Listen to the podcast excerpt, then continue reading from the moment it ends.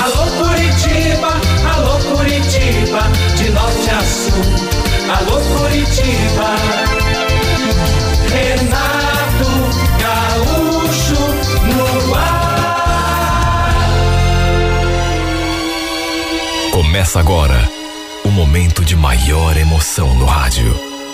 98 FM apresenta A Música da Minha Vida com Renato Gaúcho. Quando eu estou aqui, eu vivo esse momento lindo.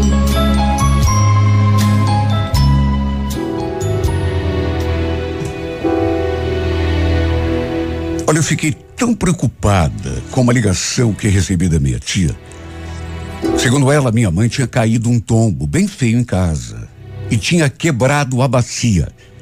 Detalhe, isso já tinha acontecido fazia três dias. Minha mãe já tinha, inclusive, passado por cirurgia. Já estava em casa, se recuperando, e só agora a tia tinha conseguido me avisar. Porque, segundo ela, meu celular só dava desligado. De fato, eu tinha mesmo deixado o meu celular no concerto e só tinha pego o aparelho naquele dia específico. Minha mãe e minha tia moravam em Rio Branco do Sul. E eu era a única filha.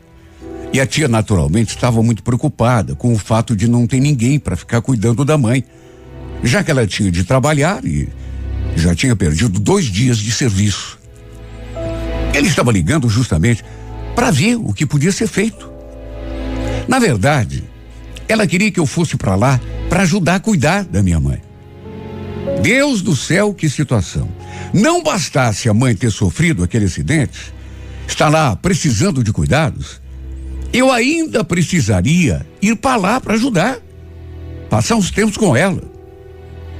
Olha, me vi numa situação assim, praticamente sem solução, porque eu também tinha o meu emprego, o meu trabalho aqui. Tudo bem que trabalhava como diarista, podia conversar com as minhas clientes, expor a situação, só que também tinha um Carlos, meu namorado. Na verdade, esse é que era meu maior problema. Quer dizer, eu digo namorado, uso esse termo, mas a gente já estava praticamente morando juntos. Eu passava mais tempo com ele, ali na casa dele, do que na casa de uma amiga, onde estava hospedada. Até pensei em conversar com ele, ver como ele podia me ajudar, ou de repente eu podia trazer a minha mãe para cá e para ficar com a gente, pelo menos uns tempos. Mas conhecendo esse homem do jeito que eu conhecia, olha, eu já, já sabia de antemão que ele não ia concordar. E não deu outra. No que contei o que tinha acontecido com a minha mãe, no que cogitei a possibilidade de trazê-la para passar uns dias com a gente, ele já foi torcendo o nariz. Como que você vai trazer tua mãe para cá, Jaqueline? Olha o tamanho dessa casa. Mal cabe nós dois aqui. Você me desculpe, mas não tem como, né? Eu já imaginava que ele fosse reagir desse jeito.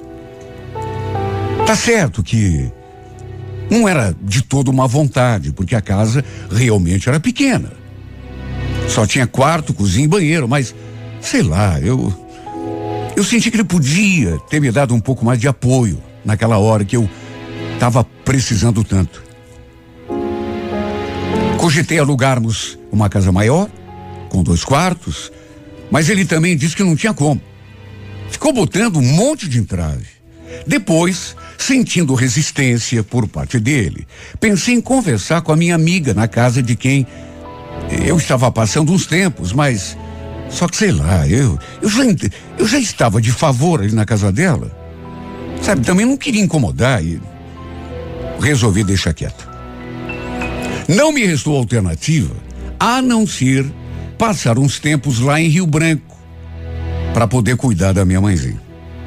Quando conversei com o Carlos que teria de ir para lá, notei que ele não gostou muito Perguntou quanto tempo que eu ia ficar por lá.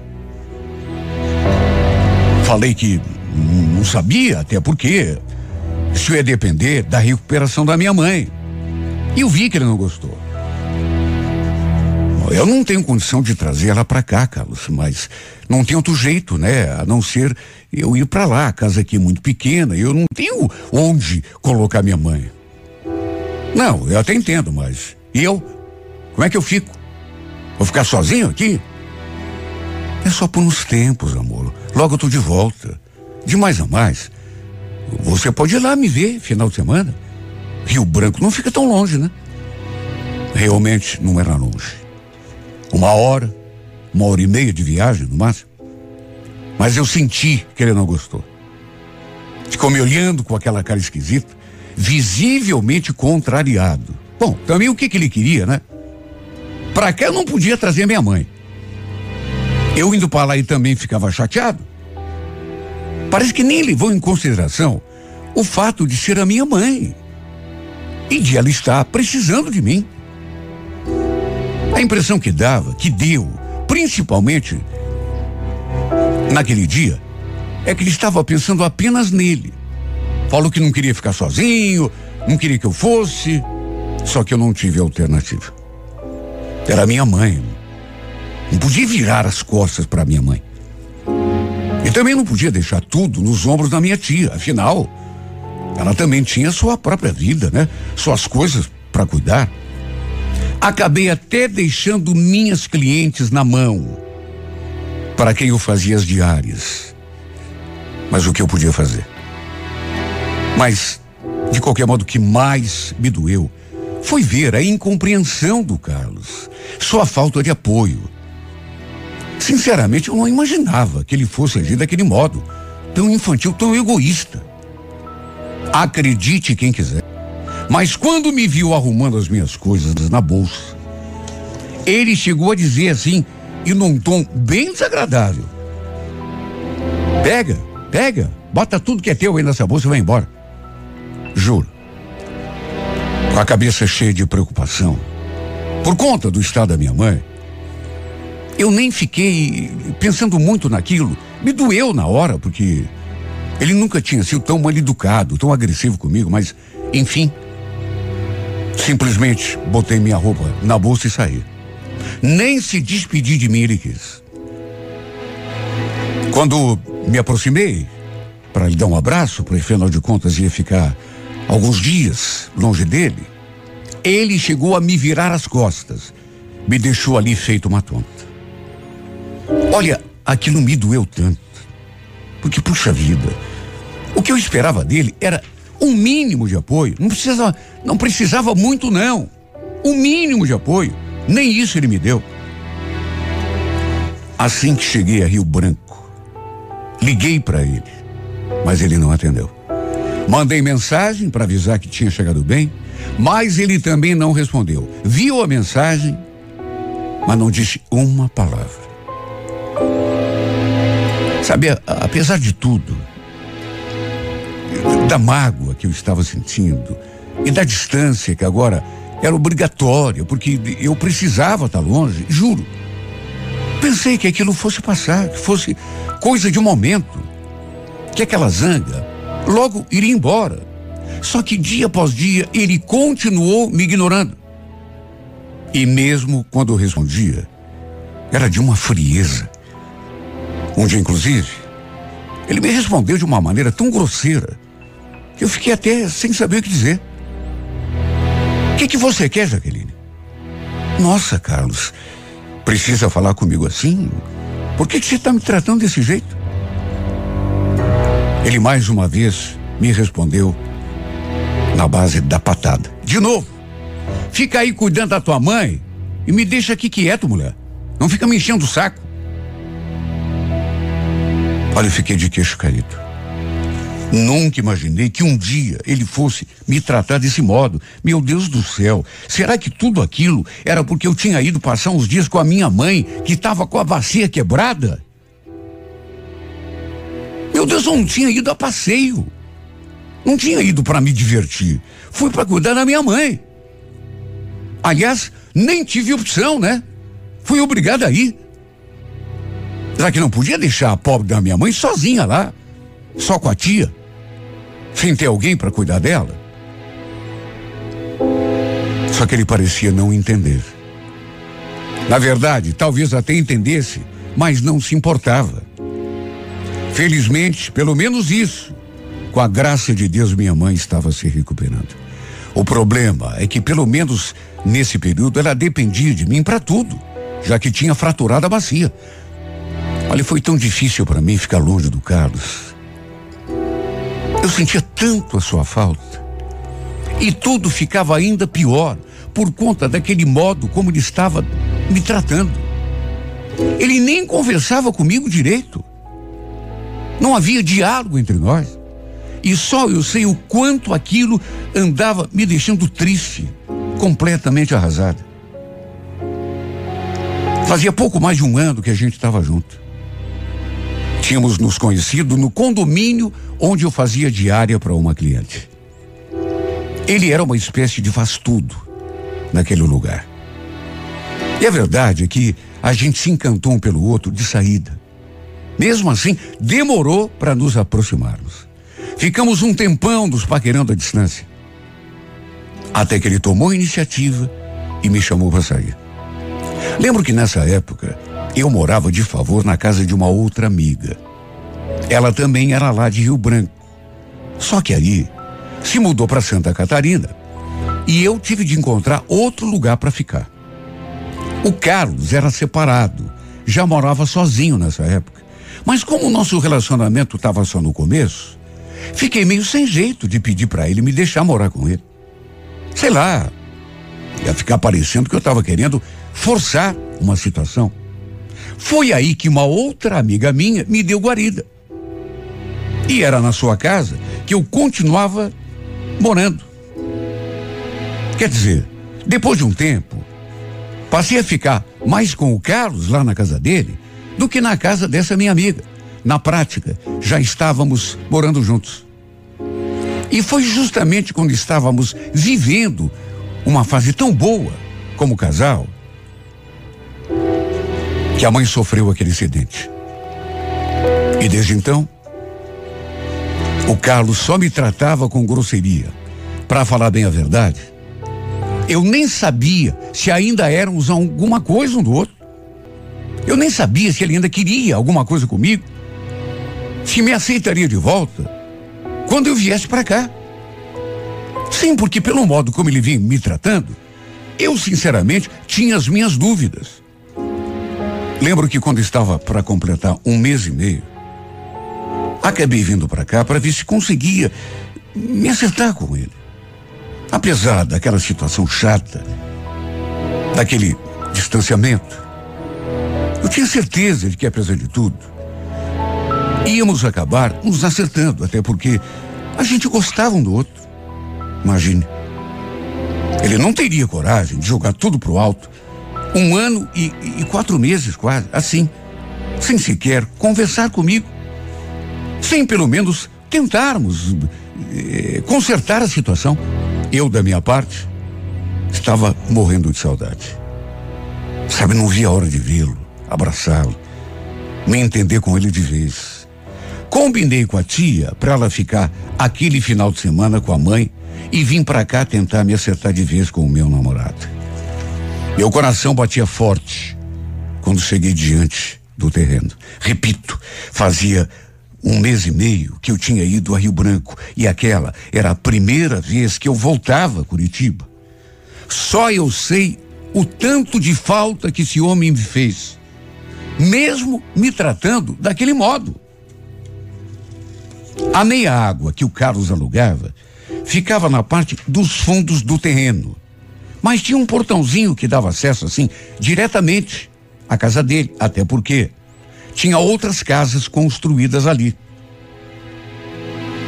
Só que acabei eh, dando com os burros na água, como se fala, porque ele não estava em casa.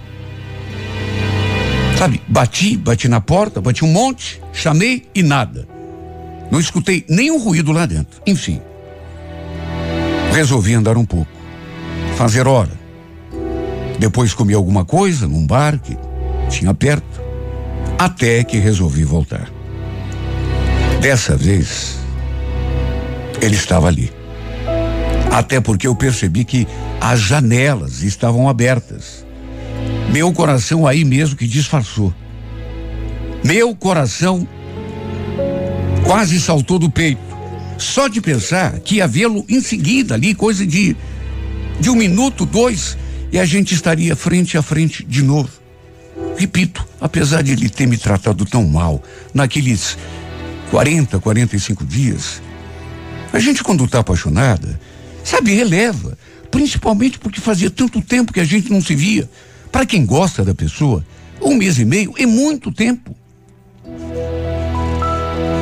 Me aproximei da porta, o coração aos pulos. Eu sabia que ele gostava de mim. Não ia deixar de me amar num, num período tão curto de tempo. Bati na porta.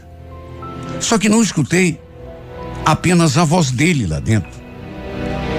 Ouvi também a voz de uma outra pessoa que eu não consegui identificar.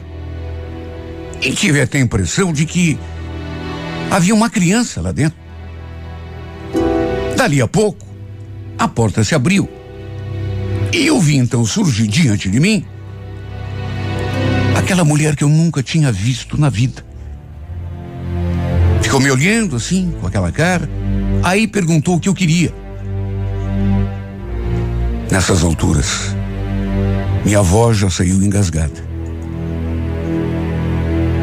Eu olhava para a cara daquela mulher e me perguntava em pensamento: quem é essa criatura, meu Deus? Eu queria falar com o Carlos. Ele está em casa? Tá sim, mas. Posso saber quem é que quer conversar com ele? O que é que você quer com ele? Antes que eu falasse alguma coisa, escutei a voz dele lá de dentro. Quem é, Juliana? Tem uma mulher aqui querendo falar com você, amor. Olha, quando escutei aquela última palavra, não sei como não me deu um treco ali mesmo. Nisso, a criança, cuja voz eu já tinha escutado, apareceu ali do lado, ficou segurando assim o vestido daquela mulher. Sabe, eu não sabia se estava entendendo ou se não estava entendendo o que estava acontecendo diante das minhas vistas. Meu Deus, quem eram essas pessoas? Quem era aquela mulher? Ela tinha chamado o Carlos de amor. Não demorou muito e ele também surgiu ali na porta. E quando me viu, sua expressão mudou. Eu mal consegui pronunciar o seu nome. E ele já foi falando. Jaqueline? O que você está fazendo aqui? A outra mulher imediatamente quis saber quem eu era. Só que ele não respondeu. Falou apenas que era para deixar que ele resolvia tudo. Aí se voltou para mim e repetiu a pergunta: O que, você está fazendo aqui? Olha, eu me senti tão fraca nessa hora. Até perguntei o que estava acontecendo ali, quem era aquela mulher, aquela criança. Mas ele não precisava nem se dar ao trabalho de responder. Porque convenhamos, né? Estava tudo muito claro. Com certeza. Ele devia ter colocado aquela outra no meu lugar. Olha, ficou um clima tão chato, tão pesado. Ele acabou saindo ali para fora para a gente conversar. Perguntou pela terceira vez o que é que eu estava fazendo ali, como se quisesse deixar bem claro que não havia mais nada entre nós. No que eu respondi. Eu vim aqui para a gente conversar, Carlos. Para ver se a gente consegue se entender, mas pelo visto, cheguei tarde, né? Olha, Jaqueline, eu pensei até que você já tivesse entendido. Não foi você que me deixou aqui sozinho? Meu Deus. Pelo amor de Deus, que conversa é essa, Carlos? Você sabe muito bem o motivo para eu ter ido lá para Rio Branco. Se fosse a tua mãe, doente, recém passando por uma cirurgia, você não teria feito mesmo? Olha, eu não tô. Não estou acreditando, Carlos, que em tão pouco tempo você já colocou outra mulher no meu lugar. Você já tinha alguma coisa antes? Não fala bobagem. Claro que não. E essa criança, esse menino aí, é teu filho? Mas que filho, Jaqueline? De onde você tirou essa ideia? Que mais você quer que eu pense? Eu chego aqui do de cara com essa mulher, a bancada aí na tua casa, com esse menino. Quer saber? Você tem razão, viu? Foi um erro. Eu não devia ter vindo. Falei aquilo. E tomei o rumo do portão aos prantos. Ele até me chamou, pediu que eu esperasse. Sei lá para quê, né? Mas eu continuei me afastando. E ele também não foi atrás. Minhas pernas estavam trêmulas. O coração parecia até que ia parar. Eu nunca tinha chorado tanto em toda a minha vida. Simplesmente não dava para acreditar que ele tivesse feito aquilo comigo um mês e meio, nem isso. Ele já estava com outra. Dentro da casa dele. Pelo jeito, o amor que ele dizia sentir por mim não era tão grande, nem tão forte, muito menos tão verdadeiro. Ele ainda tentou me culpar. Falou que só tinha se envolvido com aquela outra porque eu o tinha abandonado. O tinha deixado sozinho aqui e fui embora. Mas que fui embora? Como pode, meu Deus? Olha, me dei conta de que não conhecia esse homem de verdade. Ele não era a pessoa que eu imaginava. Para começar, não me deu nenhum apoio quando a minha mãe sofreu aquela queda e precisou de mim. Em vez de apoio, brigou comigo. Eu é que não prestei atenção. Eu é que não entendi as coisas que ele falou. Até porque jamais podia imaginar que ele fosse tomar uma atitude assim tão radical. No dia em que eu arrumei as minhas coisas para ir lá para Rio Branco ficar com a mãe, ele chegou a dizer que eu pegasse todas as minhas coisas e que era para levar tudo. Só que eu não imaginei que estivesse me expulsando dali. Não só da sua casa, mas também da sua vida. Não queria mais que eu voltasse para a casa que era dele, tudo bem, mas.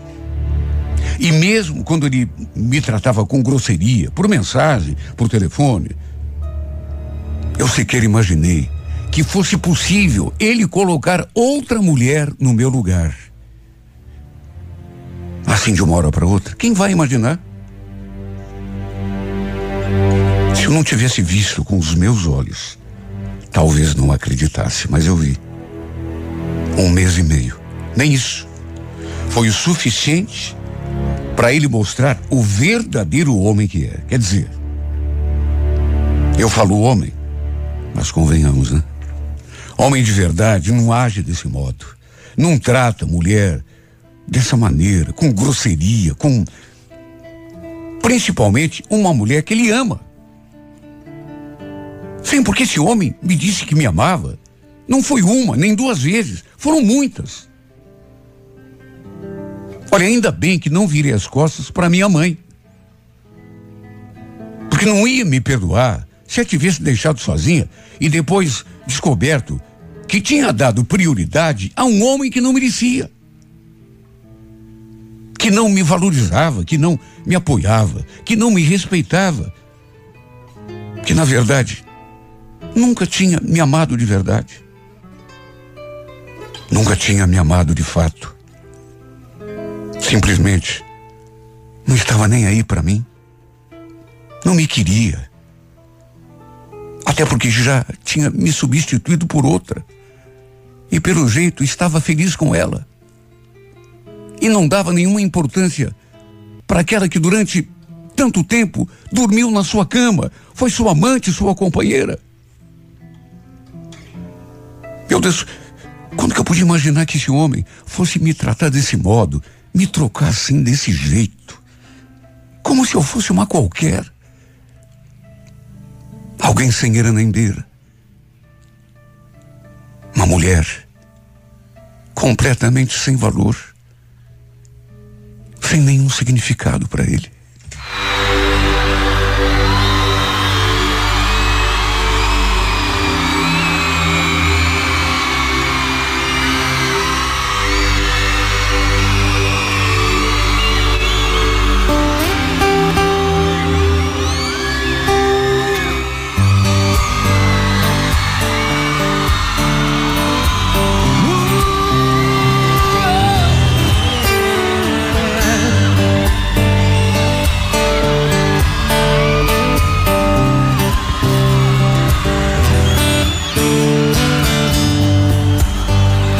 Saudade, amor.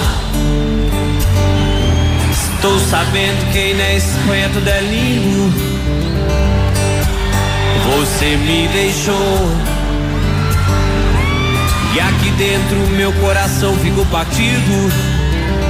Nessa cidade não vou mais fugir. Que bom seria se São Paulo fosse do lado de Madrid.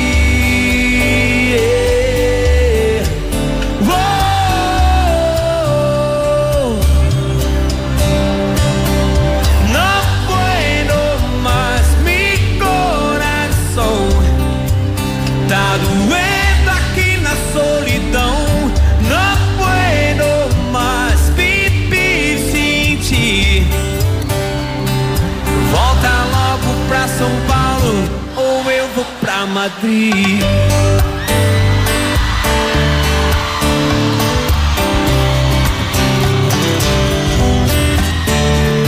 Noventa e oito. E saudade, amor. Volta logo pro hemisfério sul do mundo. Ficar sem você me mostrou o quanto é bom estarmos juntos. Sonho tão lindo é ter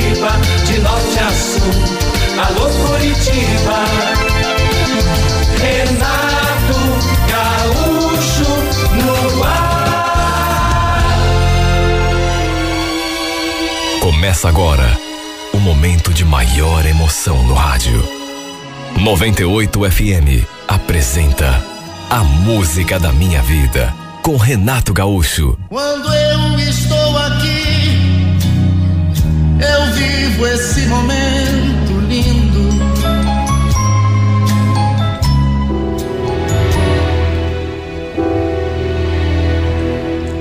Meu noivo costumava jogar futebol com os amigos do trabalho todo sábado.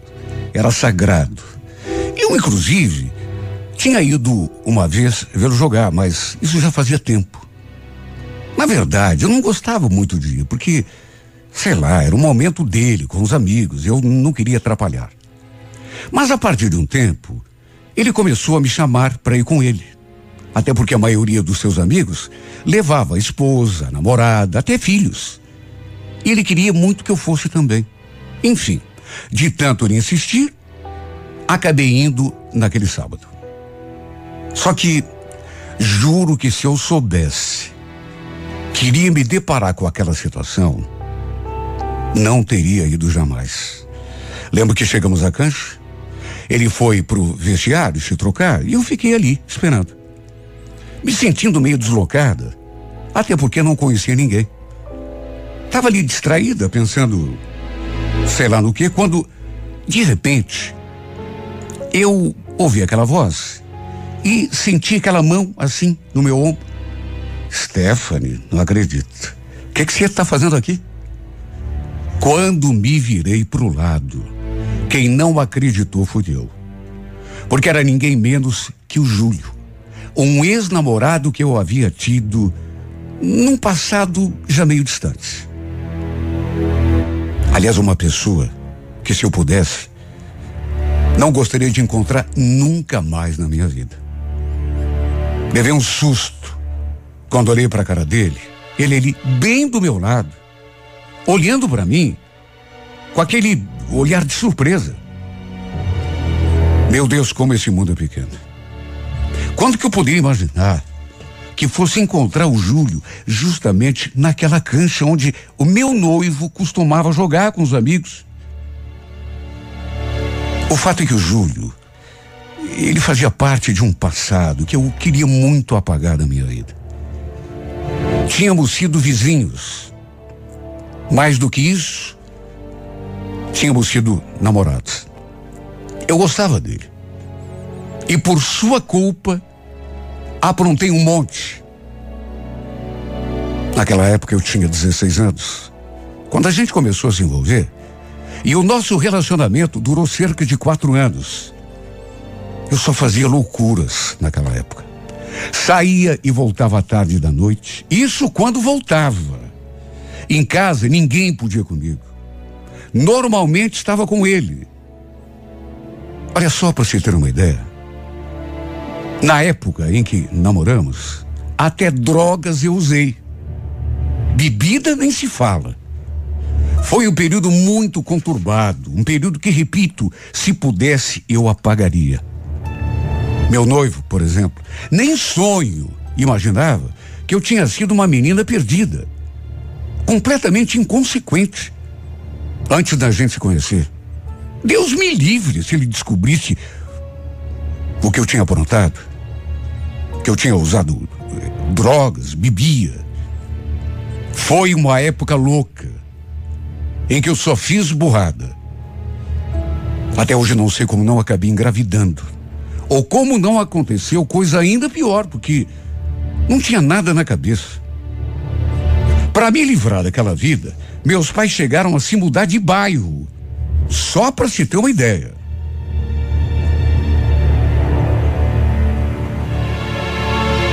A tentativa era me afastar do Júlio, porque nessas alturas todo mundo já sabia, meu pai, minha mãe, que o verdadeiro mentor daquela vida complicada que eu levava era ele. E depois, por conta da minha dependência, chegaram a me internar numa clínica de reabilitação. Não foi uma época fácil, mas não foi mesmo. Mas com o tempo e o apoio que recebi de todo mundo, digamos que consegui dar a volta por cima. Só que, repito, não foi fácil. A verdade é que se alguém me conhecesse hoje, jamais poderia imaginar o estilo de vida que eu levava. Eu era uma pessoa completamente diferente, mas em tudo. O Marcelo, por exemplo, nem sonho, sabe, pensaria que eu levava aquela vida, que eu tinha sido drogada. Eu tinha até medo da sua reação, caso um dia viesse a saber, porque, para ele, eu sempre fui aquela garota certinha, comportada, menina de família, como se fala. Tenho certeza de que seria a maior decepção da vida dele se ele descobrisse o que eu já tinha aprontado. Por isso eu fiquei num estado de nervos tão grande quando me deparei com o Júlio ali diante de mim. Eu fui pega de, de um jeito assim, que fica olhando para a cara dele sem saber o que falar. Nisso, o Marcelo, se aproximou e, como não sabia que eu e o Júlio nos conhecíamos, simplesmente cumprimentou o amigo, aí me pegou pela mão e me levou para um outro canto, sem desconfiar de nada. Olha, eu tremia. Devia estar pálida. Ele percebeu. Tá tudo bem, amor? Você está sentindo alguma coisa? Falei que não. Mas, de qualquer modo, eh, enfim, fiquei de um jeito assim tão constrangida que não sabia nem o que falar. Dei uma olhada assim, bem discreta para o Júlio. E vi que ele continuava olhando para mim, fixamente. Olha, graças a Deus que o Marcelo não percebeu nada. Até porque, como que eu ia explicar? Para resumir, o Júlio trabalhava na mesma empresa que o Marcelo. Os dois eram colegas de trabalho já há algum tempo e jogavam bola juntos todo sábado. Desde que meus pais tinham me internado naquela clínica, isso muitos anos antes, que eu tinha perdido completamente o contato com o Júlio. Nem sabia se ele ainda continuava ali, morando naquela rua, se ainda usava droga. Só sei que me arrependi amargamente de ter ido àquela cancha. Porque a última pessoa que eu queria ver na vida era ele. Imagine o meu pavor do meu noivo descobrir meu passado. O tipo de vida que eu levava antes da gente se conhecer. Meu medo era de que ele se decepcionasse. E até quem sabe, deixasse de me amar, se afastasse de mim. Olha, eu preferia morrer a passar por isso. Porque o Marcelo, nessas alturas, era tudo para mim. Eu era completamente apaixonada por ele. Fiquei sentada ali no meu canto, assistindo o jogo, mas notei que o Júlio não tirava os olhos de mim. Devia estar tão surpreso quanto eu. E nem podia ser diferente, né? Olha, eu rezei tanto para que ele não falasse nada com o Marcelo. Não comentasse que a gente já se conhecia, que tínhamos sido namorados e tudo mais que eu. Olha, quando o jogo acabou, eu só queria uma coisa: sumir de perto daquela cancha, ir embora o quanto antes. Eu tive de implorar para o Marcelo para irmos para casa. Precisei mentir que não estava me sentindo bem e concordar. Se bem que não foi de todo uma mentira, porque me sentindo bem é que eu não estava mesmo. Tudo para evitar ficar no mesmo ambiente que o Júlio. Sabe, só o fato de vê-lo já me trazia lembranças que eu não queria ter, que eu, sabe, imagens que gostaria de sepultar. Juro, me fez até mal aquele reencontro. A verdade é que a minha vida nunca mais foi a mesma depois daquele sábado. Eu passei a viver um verdadeiro drama. Tinha medo que o Júlio comentasse alguma coisa com o Marcelo. E o pior é que todo sábado ele vinha me chamar para ir vê-lo jogar com o pessoal. Eu sempre inventava uma desculpa, não queria ir. Notava que ele ficava chateado, mas o que, que eu podia fazer? Fui evitando o que pude, até onde deu. Só que naquele sábado, em especial, eu não tive como tirar o corpo fora. Lembro dele falando: Stephanie, hoje é um encerramento, viu? Esse ano a gente não vai mais jogar. Aí resolvemos fazer um churrasquinho de despedida. Vai ter cerveja, vai ser bem bacana. Você vai, né? Ele queria que eu fosse de todo jeito. E dessa vez eu não pude dizer não. Mesmo sabendo que o Júlio também estaria lá, não tive saída, a não ser concordar. Como o Júlio não tinha comentado nada ainda sobre nós com o Marcelo, achei que não fosse mais falar nada. Estremeci quando a gente se viu de novo. Principalmente porque dessa vez o próprio Marcelo nos apresentou. Repito, ele não sabia que a gente já se conhecia. Olha, o Júlio fez uma cara quando soube que eu e o Marcelo estávamos noivos. Eu evitei a todo custo ficar perto dele, só que na hora do jogo, ele que acabou não jogando, se aproximou de mim e sentou ali do meu lado. Gelei quando ele puxou o assunto.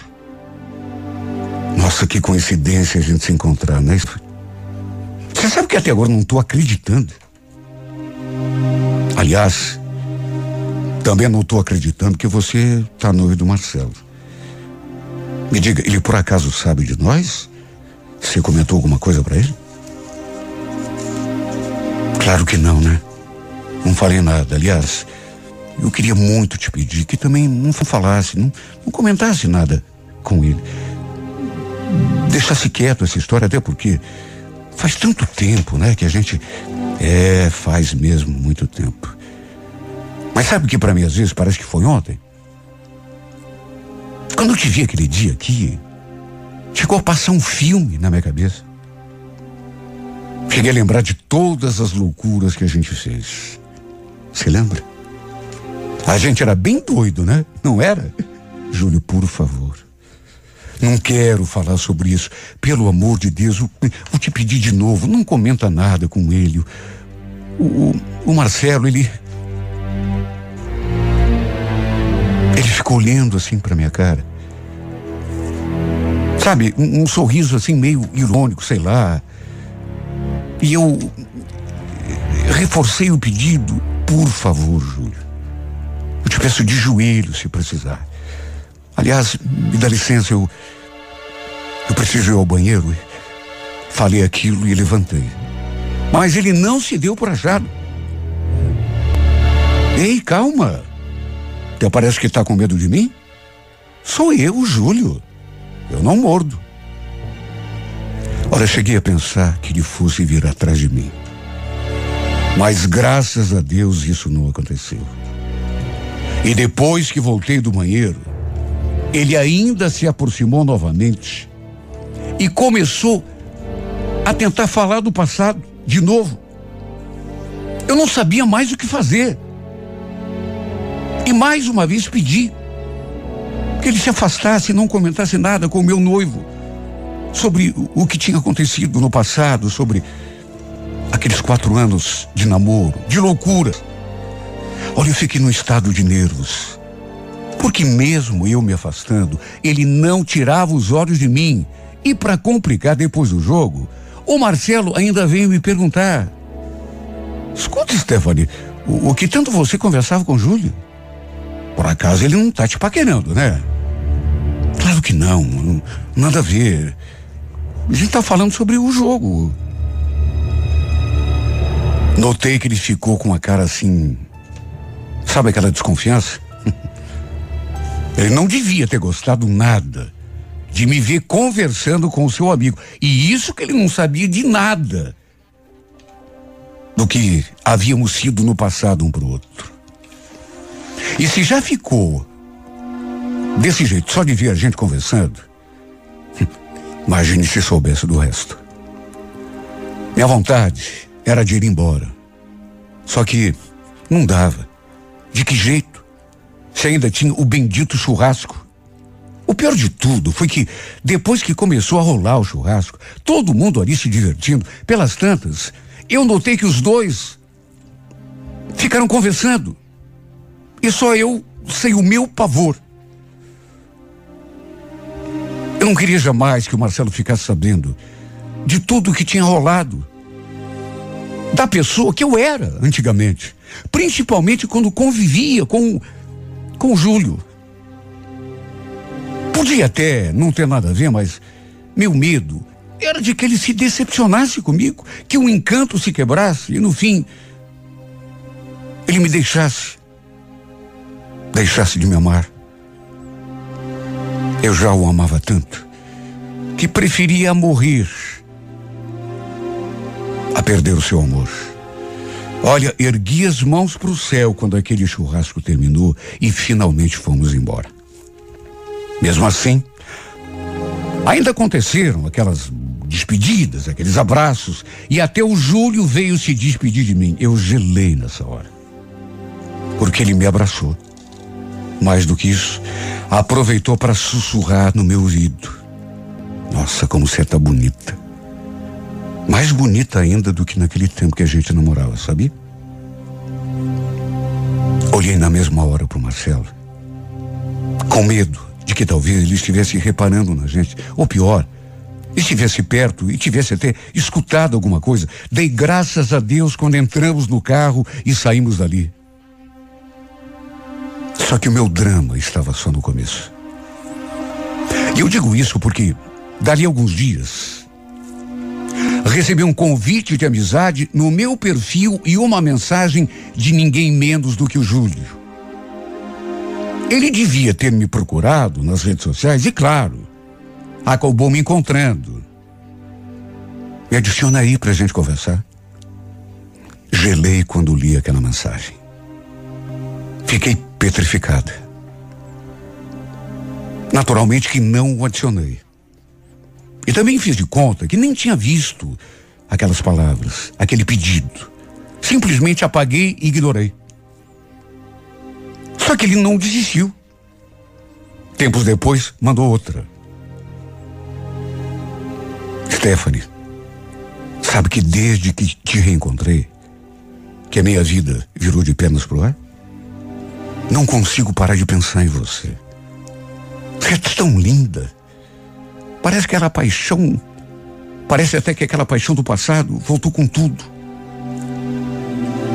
Meu Deus, era só o que me faltava. Quando eu pensei que estava livre, quando tive forças para largar não só dele, mas até do vício. Esse homem me aparece de novo e começa a, atormentar a minha vida. Além das mensagens, ele ainda queria marcar um encontro, conversar comigo a sós, no outro lugar, sem o meu noivo por perto. Mais uma vez não respondi. Apaguei, ignorei completamente. Como não dei a mínima. Ele perguntou se eu não ia falar com ele, nem aceitar o seu pedido de amizade. Sabe quando a pessoa não se toca? Puxa vida, se eu mando mensagem é, para alguém e a pessoa não responde. Eu logo imagino que ela não esteja afim de conversar comigo. E paro de incomodar. Só que ele fez justamente o contrário. Dia após dia, me mandava uma mensagem atrás da outra. Como era no privado, eu não me importava, até porque apenas eu podia ver.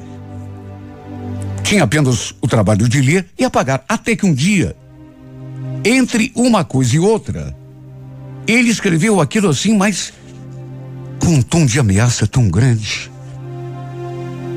Me diga, Stephanie, o que, que acontece? Se por acaso o Marcelo fica sabendo de nós que a gente foi namorado, que ficamos juntos por quase quatro anos? Como será que ele vai reagir? Será que vai ficar bravo comigo? Terminar a amizade? Repito, ele não falou claramente, mas deu a entender. Foi uma ameaça. Só se eu fosse muito tola para não entender. Isso me deixou tão apavorada. Por isso, pela primeira vez, respondi a uma mensagem dele: Júlio, por favor, não fala nada para ele. O Marcelo é, é, é genioso, eu, eu tenho medo que ele não entenda. Parecia até que ele estava esperando pela minha resposta. Oh, apareceu! O que, que houve que não estava me respondendo? Não aconteceu nada, Júlio. Só estou querendo evitar uma situação chata. Te peço mais uma vez, não cometa nada com Marcelo. Ele retrucou. Fica tranquila, baby. Não vou falar nada, não. Quer dizer, depende dos agrados, né? Queria tanto me encontrar com você pra gente conversar. Mas você tá fazendo um doce. Vou te contar, viu? Tem nada a ver. É que. Já falei, eu quero evitar uma situação constrangedora. Não é legal da minha parte me encontrar com outra pessoa. Eu tenho um noivo. Sou apaixonada por ele e o respeito acima de tudo. Ele parecia não entender.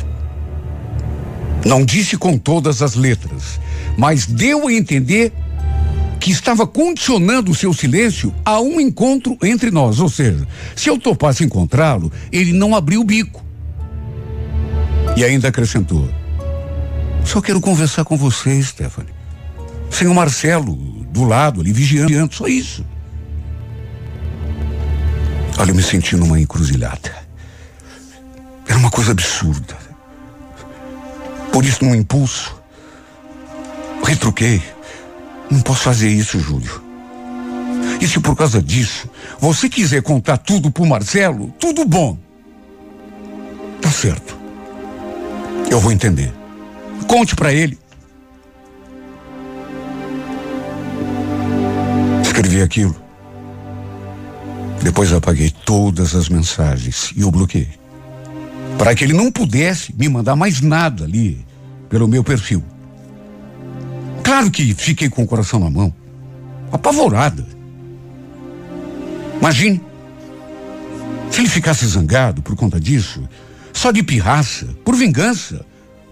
Podia contar tudo pro meu noivo, mesmo que eu não tivesse devendo nada, porque não tinha traído o Marcelo, mas sabe aquele medo que a pessoa sabe não entenda, era uma coisa do passado, mas tem muito homem que pelo passado abre mão da mulher. Eu já vi isso acontecido com amigas minhas, inclusive.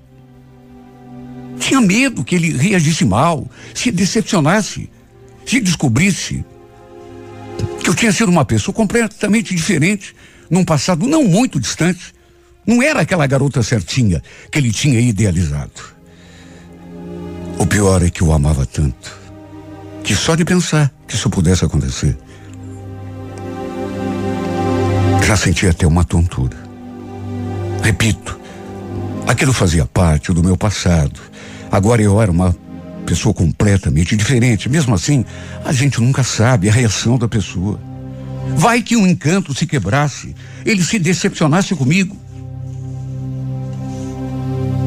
Até hoje, isso já faz algum tempo, ele nunca veio conversar comigo sobre nada.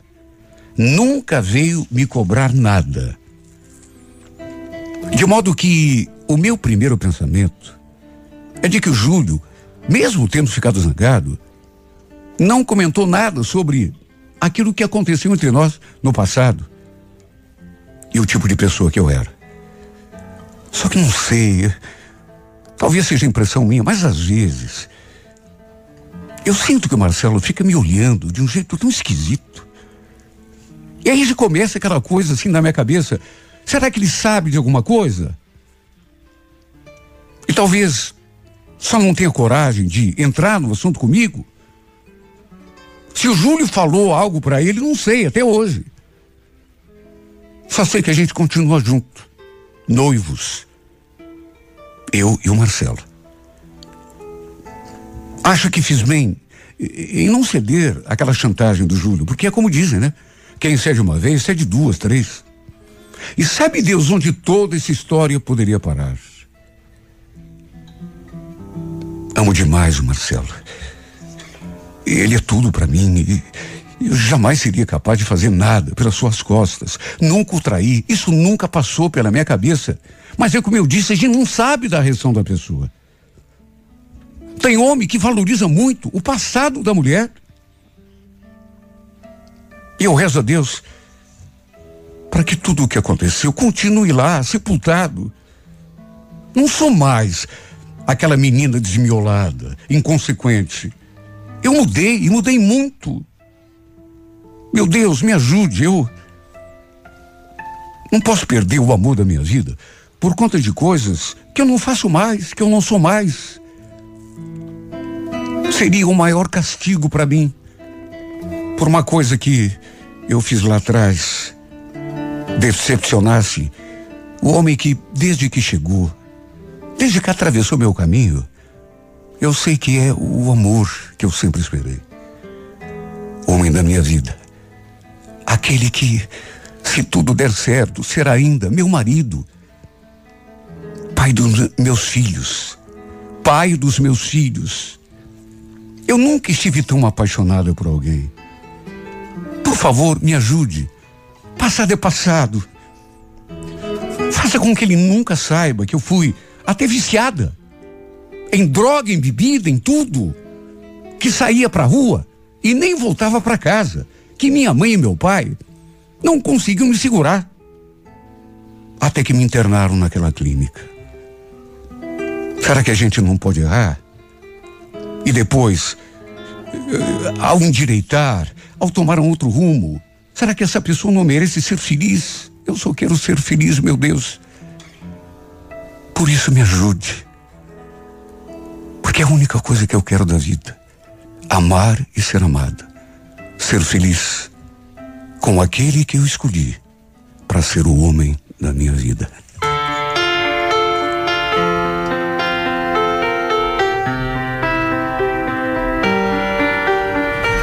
I let it fall,